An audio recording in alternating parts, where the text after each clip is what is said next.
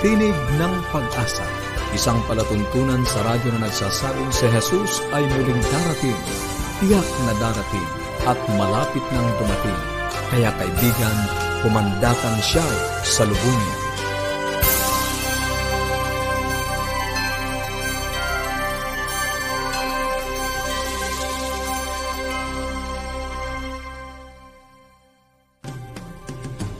Maligaya at puno ng pag-asa ang pakikinig mga kaibigan. Kami puli ang inyong mga lingkod, Pastor Ner Caranza. At Melo Anadem Ong po. Naganyaya na samahan niyo kami sa 30 minutong talakayan tungkol sa ating kalusugan, pagpapanatiling matatag ng ating sambahayan, at higit sa lahat sa pagtuklas ng pag-asang nagmumula sa salita ng Diyos. Sa atin po mga kaibigan, huwag niyo pong kalimutan na magsuot ng mask tuwing lalabas po kayo. Mhm. Maghugas po kayo lagi ng kamay. Ayan. At ah, social distancing, ano po, sana po ay mapanatili natin ang ating mga kalusugan na malalakas, may panlaban sa sakit. Ayan, At tapusin na sa- natin ang pagkalat ng COVID na ito, Melo, no? Tama ka dyan, Pastor Nela. Sa tulong ng ating Panginoon, manatili tayong may kapayapaan. Ano man po. Keep safe. Yes! Nais po namin kayong padalhan ng mga aklat at aralin sa Biblia na amin po mga ipinamimigay. At kung meron po kayong mga katanungan o anuman po ang nais niyong iparating sa amin, maaari po kayong tumawag or i-text niyo po ang inyong kumpletong pangalan at address. Sa Globe, 0917-1742-777. 0917-1742-777. At sa Smart, 0968-8536-607. 0968-8536-607. Meron din po tayong toll-free number, ano, mga kaibigan sa ibang bansa at mga nasa probinsya. Pwede po kayong tumawag ng libre sa 1-800-132-20196. Pwede rin po kayo magpadala ng mensahe sa atin pong Facebook page. I-like niyo rin po ito at i-share sa inyong mga friends. Ang ating pong Facebook page ay facebook.com forward slash AWR Luzon, Philippines. Meron din po tayong email address, connect at adventist.ph. Ayan. Pakipag-ugnayan po kayo sa amin. Ipadala niyo po ang inyong mga kumpletong pangalan at address.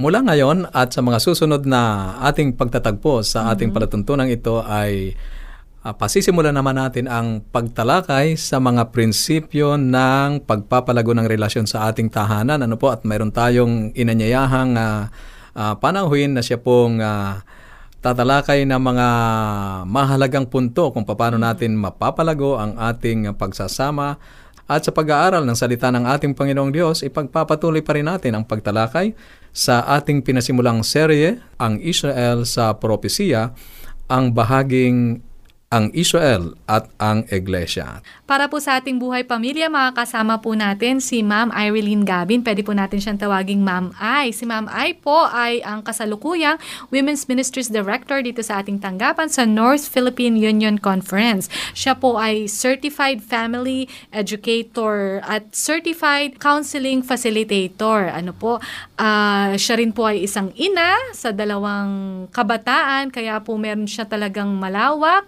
na karanasan sa pagiging ina at pagiging asawa tungkol po sa buhay pamilya na isi-share niya po sa atin ngayon. So, ibigay po natin ang panahon kay Ma'am Ay. Alam ko pong magiging interesting ang ating discussion today. Ma'am Ay? Magandang araw po sa lahat po ng ating mga taga-subaybay. Welcome po sa ating ah, segment ng Buhay Pamilya. At ngayon po sa ating ah, maikli po na pagsasama-sama, ano po, ay nais ko pong ibahagi sa inyo ang may kinalaman kung paano po natin matuturuan ano, yung ating mga anak ng obedience o yung tamang pagsunod. Kasi nga po, isa sa mga concerns ng ating mga magulang ngayon ay marami po mga anak ngayon ang sabi nila po ay hindi na ganun masunurin kagaya ng araw ano po kaya po maganda na atin pong pag-usapan kung papaano ba talaga natin ibabalik yung pagtuturo ano sa ating mga anak ng ng pagsunod. Alam ko naman po na marami po sa ating mga magulang o lahat naman tayo talaga nagtuturo sa ating mga anak kaya nga lang ay meron tayong ilan marahil na nakakaligtaan ano po. Ang sabi po sabi po ng mga expert obedience is the first lesson that uh, a child uh, should learn. Ano po? Or obedience is the first lesson that we should teach to our children. Ano po? Dahil ang mga parents po o ang mga ay ang unang-unang guro ng atin po mga anak. So it is in the family that obedience is first taught. Ano po? Okay, so bigyan ko lang po kayo ng ilan sa mga tips na atin pong ah, i-consider po sa atin pong pag-aaral tungkol sa mahalagang ano po, mahalagang subject na ito. Unang-una po, ang obedience po ay atin pong itinuturo kapag ang atin pong anak ay maliit pa lang, yung pagkapanganak pa lang ay ituturo na po natin sa kanila ang obedience. Ano po? Bakit po? Sapagkat habang maliit pa po ay para maunawaan po ng mga anak natin kung ano talaga ang tamang pagsunod. Um, meron po kasi mga mga magulang na sinasabi nila na maliit pa naman sa kanilang turuan. Ayan, karanasan naman po natin yan na mahirap na po talagang turuan ng mga bata kapag sila po ay malalaki na. Pangalawa po ay let us teach our children obedience before reason is developed sa kanila bago pa po sila makapag makapagpaliwanag uh, o makapangatwiran ay alam na po nila kung ano ang ibig sabihin ng obedience. Yan nga po ay nagsisimula pa lang kapag maliit pa lang yung mga anak natin. That there are certain rules in the family that we should or our children should learn. Ano po? And last tip po, ano? Apply a positive parenting approach. Mahalaga po ito sa atin kasi unang-una tayo ang mga teachers sa ating mga anak, nakaka-stress naman po, 'di ba? Kapag ka tayo nag-uutos pero hindi po tayo sinusunod ng ating mga anak at ang laging sasabihin nila ay wait, mommy or wait, daddy. Sinasabi po ng mga pag-aaral na kung positive ang approach po natin sa kanila ay mas maluwag po sa kanila ang pagsunod. Halimbawa po, malimit po tayo na magsabi ng huwag sa mga anak natin, 'di ba? Or no, huwag, hindi yan mga mga anak. Kapag sinimulan daw po natin ang ating pagsasabi sa ating mga anak ng no or huwag or hindi or wag yan, laging ganon, ay mas mas ano po mas mahirap po sa kanila ang pagsunod. Mas maganda kung ma positive po yung approach natin. Halimbawa po, sasabihin natin sa at, sa halip na sasabihin po natin sa mga anak natin na huwag kang cellphone ng cellphone diyan, anak, at uh, nakakasira yan sa iyong kalusugan. Baguhin po natin, huwag sabihin na huwag, kung hindi, sabihin po natin, anak, mas maganda kung ang pagsi-cellphone anak ay ilalagay mo sa tamang lugar. Ano po? So, marami tayong pwedeng approach. Ito ilan po sa mga tips na pwede natin pong sabihin sa ating mga... Alam niyo po ba, ang obedience o ang, pag, ang pagsunod, yan po ay may kaakibat na modeling. So, imo-model natin sa ating mga anak. Makita po sa atin kasi mahirap po magsabi sa ating mga anak na anak huwag kang kumain ng sitsirya kung ikaw naman ay kain ng kain ng sitsirya, di ba? Nandun po yung modeling. At nais ko pong iwan sa inyo ang talata na nasa or Bible text na nasa John 14:15. Ang sabi po doon, if you love me, keep my commandments. So ang obedience po ay may kaakibat na love.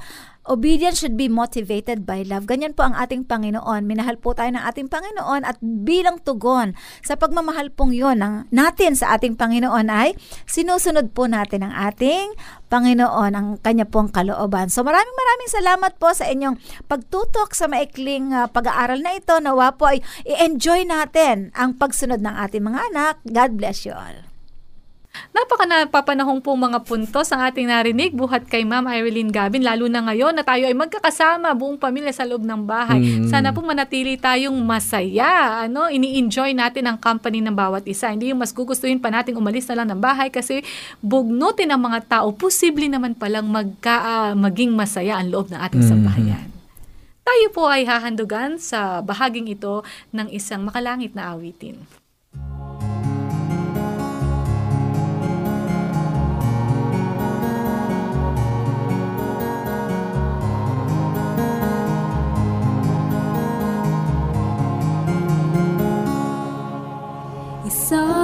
Mabuting bagay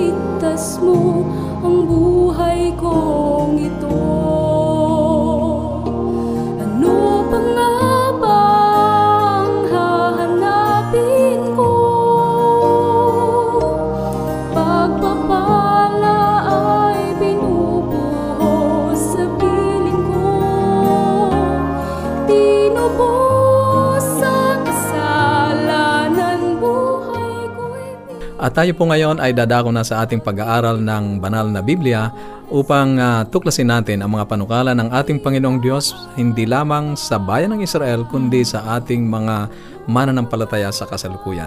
Pag-aaralan natin ang Israel at ang Iglesia sa pangunguna ni Pastor Abraham del Rosario.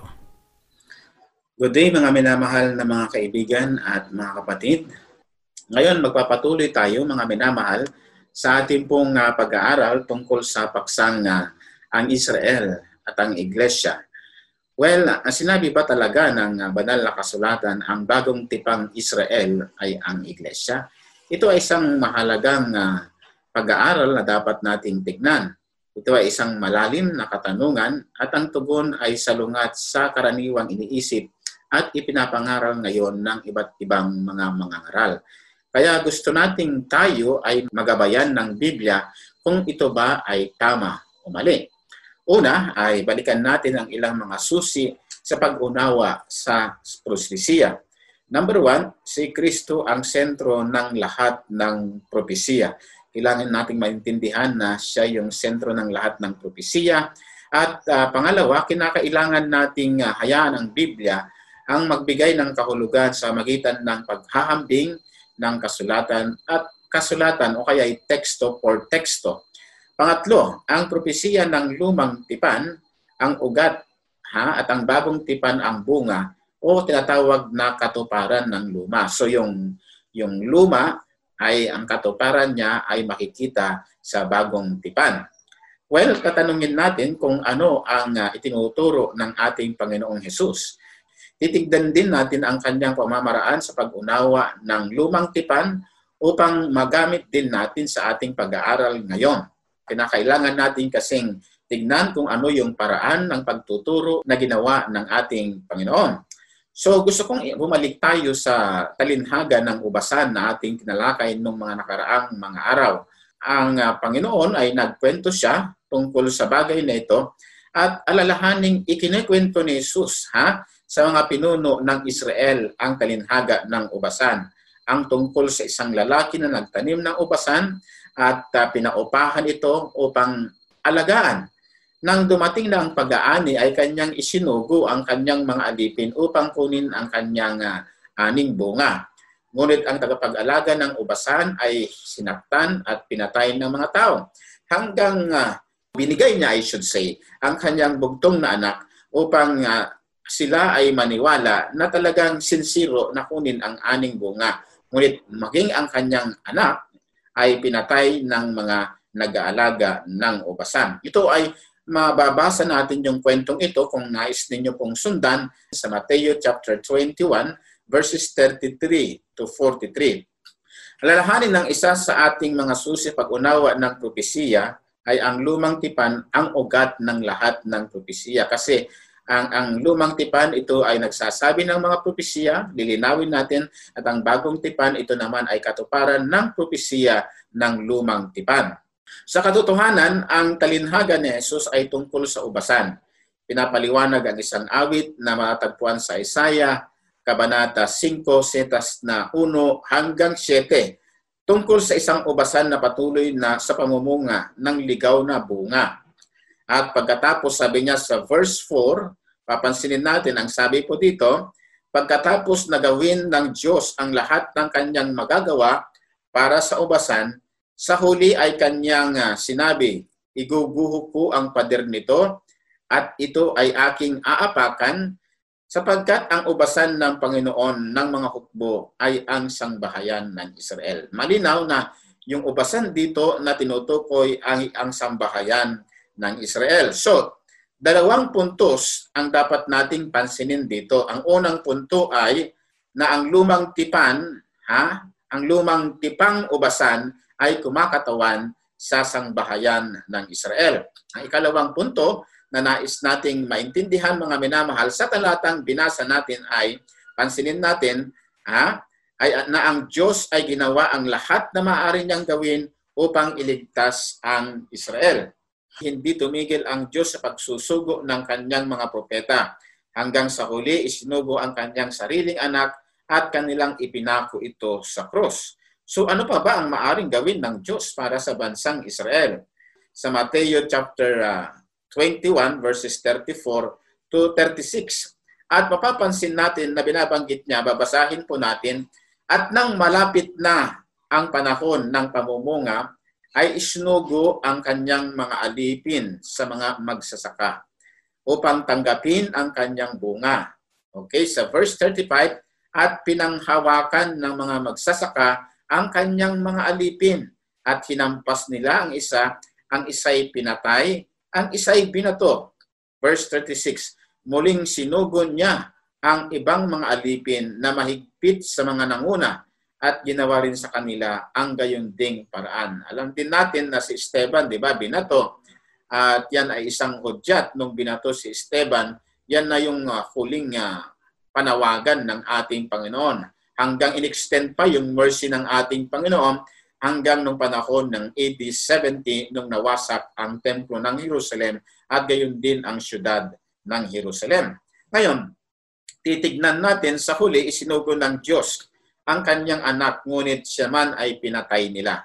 So nakita natin yung pagkikipagpunyagi, nakikita natin yung habag, yung panahon na ibinigay ng Panginoon mula pa sa panahon ng ng pagkasakop sa kanila ng Babylonian Empire hanggang sa panahon ng uh, ikaapat na empire hanggang sa panahon ng Ten Divided Kingdoms ng European Empire hanggang sa panahon na kung saan ay naipanganak ang ating Panginoong Isus sa panahon ng mga alagad, sa panahon ng mga apostoles, maging sa panahon ni Esteban at ni Pablo ay itinakwil nila ang ating Panginoon.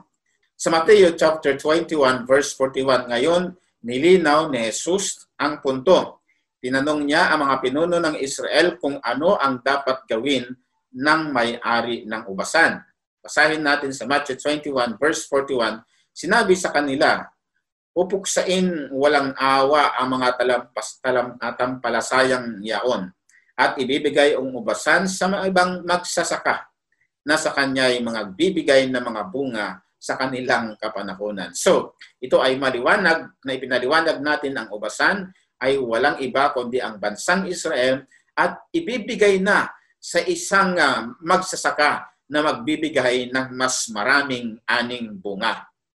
Well, hindi nila napagtanto na ang mga pinuno na iyon ay talagang hinatulan ang kanilang sarili sa pagtanggi sa tao na nakatayo sa harapan nila. At sinabi sa kanila ni Jesus, kailanman bagay hindi ninyo nabasa sa mga kasulatan ang batong itinakwil na nagtayo ng gusali ang siya ring ginawang pangulo sa panulo. Ngayon, uh, titingnan natin ang sinasabi ng lumang tipan sa aklat ng mga awit 118 verse 22. Ang sabi dito, ang bato na itinakwil ng nangagtatayo o nangagtayo ng bahay ay naging pangulo sa sulok. So, ang mga rabay mismo ay dapat maintindihan ng talatang ito ay tumutukoy sa Misaya, ang Mesyas, ang ating Panginoong Yesus. So wag nating kaliligtaan ang katotohanan na si Jesus mismo ang sumipi sa dalawang mga propesiyang ito ng lumang tipan na tumutukoy sa Kanya. Pinaliwanag niya at uh, naintindihan nila at sila din ang humatol sa kanila ng ubasan ay ibibigay na sa ibang magsasaka. So, ang unang propesiya mga minamahal ay kumikilala mismo mga sa mga pinuno ng Israel na nasa proseso ng pagtanggi kay Kristo. Hindi minsanan yon, marami ang beses na nanawagan ng ating Panginoon. Pangalawa ay naghahayag na si Kristo ang batong panulo. Well, may paliwanag pa sa Mateo chapter 21 verse 43. At sapagkat itinakwil ng Israel ang ating Panginoong Yesus, maingat na pansinin ang sinasabi ng Yesus ng ating Panginoon sa mga mangyayari sa talatang 43 or 43. Kaya't sinasabi ko sa inyo, aalisin sa inyo ang kaharian ng Diyos at ibibigay sa isang bansang nagkakabunga. Okay? Ibibigay sa isang bansang nagkakabunga ang gawain ng ating Panginoon o kahanga-hangang uh, mga salita ito. Nasa atin ang salita mismo ni Jesus na nagsasabing sapagkat itinakwil ng Israel si Jesus, ang batong panulok, ang kaharan ng Diyos ay alisin sa bansang Israel at ibibigay sa isang bagong bansa. Maliwanag po yon na maging tayo din kapag hindi natin tinupad ano ang ang pagiging mabungang mananampalataya at kinakailangan isakabuhayan, ano, ituro ang pamantayan ng Diyos ay maaring ibibigay din ng ating Panginoon sa isang mas mabungang manggagawa ng gawain. Kaya nga ang literal ha, na bansang Israel ay hindi na kaharian ng Diyos, hindi na. O bayang pinili ng Diyos. Kung ganon, sino itong bagong bansa? Ang sagot ay matatagpuan sa unang Pedro, Kabanata 12, tas na uh, 9 at 10. Masusumpungan natin na si Pedro ay na sumusulat sa iglesyang binubuo ng mga Hudyo at mga Hintil at tinatawag na mga Kristiyano. Kaya sabi niya, kayo isang lahing hinirang, isang makaharing pagkasers, pagkasaserdote, bansang banal, bayang pag-aari ng Diyos upang inyong ipahayag ang mga karangalan ni Yaong tumawag sa inyo mula sa kadiliman hanggang sa kanyang kagilagilalas na kaliwanagan. Well, inilipat ni Pedro ang katawagang bansang Israel sa lumang tipan sa iglesia na binubuo ng mga Hudyo at Hintil sa bagong tipan. And by the way, meron namang uh, Hudyo pang nakikianib sa bagong iglesia ng ating Panginoon. Yung bansang paglilipatan ay isang bagong iglesia na uh, nagsasakubuhayan at nagtuturo ng salita ng ating Panginoon. At ang sabi niya sa uh, unang Pedro 2.10, na makaraan ng panahon ay hindi bayan, datapwat ngayon ay tinawag na bayan ng Diyos, na hindi nagsipagkamit ng awa, datapwat ngayon nagsipakamit ng awa ng Panginoon. So dahil sa biyaya ay pinili ang isang bayan, ang isang iglesia upang magkamit sila ng awa at biyaya ng Panginoon. So, narinig mo ba yon minamahal kong tagapakinig at taga-subaybay? Maari kang piliin ng Panginoon kung ating susundin, tatanggapin si Jesus bilang personal nating tagapaglingkas. Nang nakaraan ay hindi tayo nagtamo ng awa. Kayo ay mga hamak, tayo ay mga hamak na hintil, tinatawag tayo mga pangano, pagano, ngunit ngayon ay iglesia at tinawag na isang bansang banal. Yun ang pagpapaliwanag ng banal na kasulatan. Well, ako din ay hindi ako lahi ng Hudyo, pero sa pamamagitan ng biyaya, habag, at pagkakataong ibinigay ng Panginoon, ay huwag natin pong, uh, huwag nating pakakawalan ang biyayang ito na ibinigay ng ating Panginoong Diyos. Well, kahanga-hanga ang pagkakasabi ng Biblia, mga minamahal, ang lahat ng ipinangako ng Diyos ay ipinagkakaloob na niya sa kanyang iglesia sa ngayon. Lahat ng pangakong ibinigay ng Diyos sa Israel ay ibibigay niya sa isang iglesyang masunurin. Kung anong kautusan ang sinusunod ng Israel noon na hindi nila nagampanan, ay yun din ang kautusan ang ipapasunod ng Diyos sa atin upang tayo ay kanyang pipiliin magpakailanman. Kaya kaibigan, kung ikaw ay susundin mo ang utos ng Diyos, pipiliin kanya na isang uh, isang uh, makahari uh, makaharing saserdote, isang bansang banal, isang bayang pag-aari ng Diyos upang tayo na tumatawag sa Kanya, ano, na tinawagan tayo mula sa kadiliman patungo sa kagilagalalas na kaliwanagan, ay magiging anak ng ating Panginoon. Well, ang tawag niyan ni Pablo sa Galatia chapter 6 verse 16 ay ganito, Kayo at ako ang Israel ng Diyos, ang iglesia ng ating Panginoon. Una, nangangahulugan ito na ang lahat ng pangako ng Diyos at ang kanyang pangako ay matutupad ha, sa bagong Israel ng Diyos ngayon. At ikaw yon kung nais mong uh, sumunod sa pamantayan ng ating Panginoon. Magiging bagong bansa ka at tatawagin kang spiritual na Israel ang kanyang iglesia. Sapagkat ganito ang paliwanag ni Pablo, mga namahal ko, sa 2 Chronicle, uh, uh, 2 Corinthians, I should say, chapter 1, verse 20. Ha, ang sabi niya, sapagkat maging gaano man ang pangako ng Diyos ay nasa Kanya ang oo. Yes, napakagandang talata ang pagkakabanggit sapagkat sa tanging sa pamagitan lamang ni Kristo, tutuparin ng Diyos ang lahat ng mga pangakong ginawa sa Israel sa atin at ang kanyang iglesia. Ikaw ay tinanggap, pinili ng ating Panginoon sang ayon sa kanyang biyaya at uh, habag. Pero ang kailangan ay tupdin natin ang utos ng Diyos. Kung meron po kayong mga katanungan o nais nyo pa pong magsiyasat ng mas malalim ng banal na kasulatan o ano man po ang gusto nyo iparating sa amin, maaaring gusto nyo po makatanggap ng mga aklat na amin pong pinamimigay ng libre or mga aralin po sa Biblia, tumawag po kayo o i-text po ang inyong kompletong pangalan at kompletong address Sa Globe, 0917-1742-777.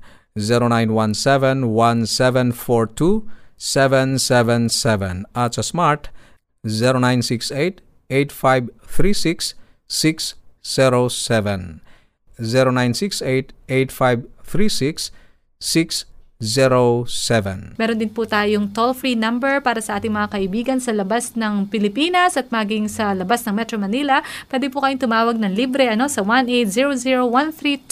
1-800-132-20196. Pwede rin nyo po kayong magpadala ng mensahe sa ating Facebook page, facebook.com forward slash AWR Luzon, Philippines or magsend ng email sa connect at adventist.ph. Aasahan po namin ang inyong mga pangalan at kompletong address para maipadala namin ang mga aklat at mga aralin sa Biblia. At sa ating pansamantalang paghihiwa-hiwalay, baunin ninyo ang salita ng ating Panginoong Diyos sa Apokalipsis Kabanatang 22, Talatang 20, ang nagpapatutuo sa mga bagay na ito ay nagsasabi, Oo, darating ako. At habang inaantay natin ang kanyang pagdating, panghawakan natin ang kanyang salita sa Isaiah 59.1. Narito ang kamay ng Panginoon na hindi maikli na di makapagliligtas, ni hindi mahina ang kanyang pandinig na ito'y hindi makaririnig. Hanggang sa muli. Ito po ang tinig ng pag-asa.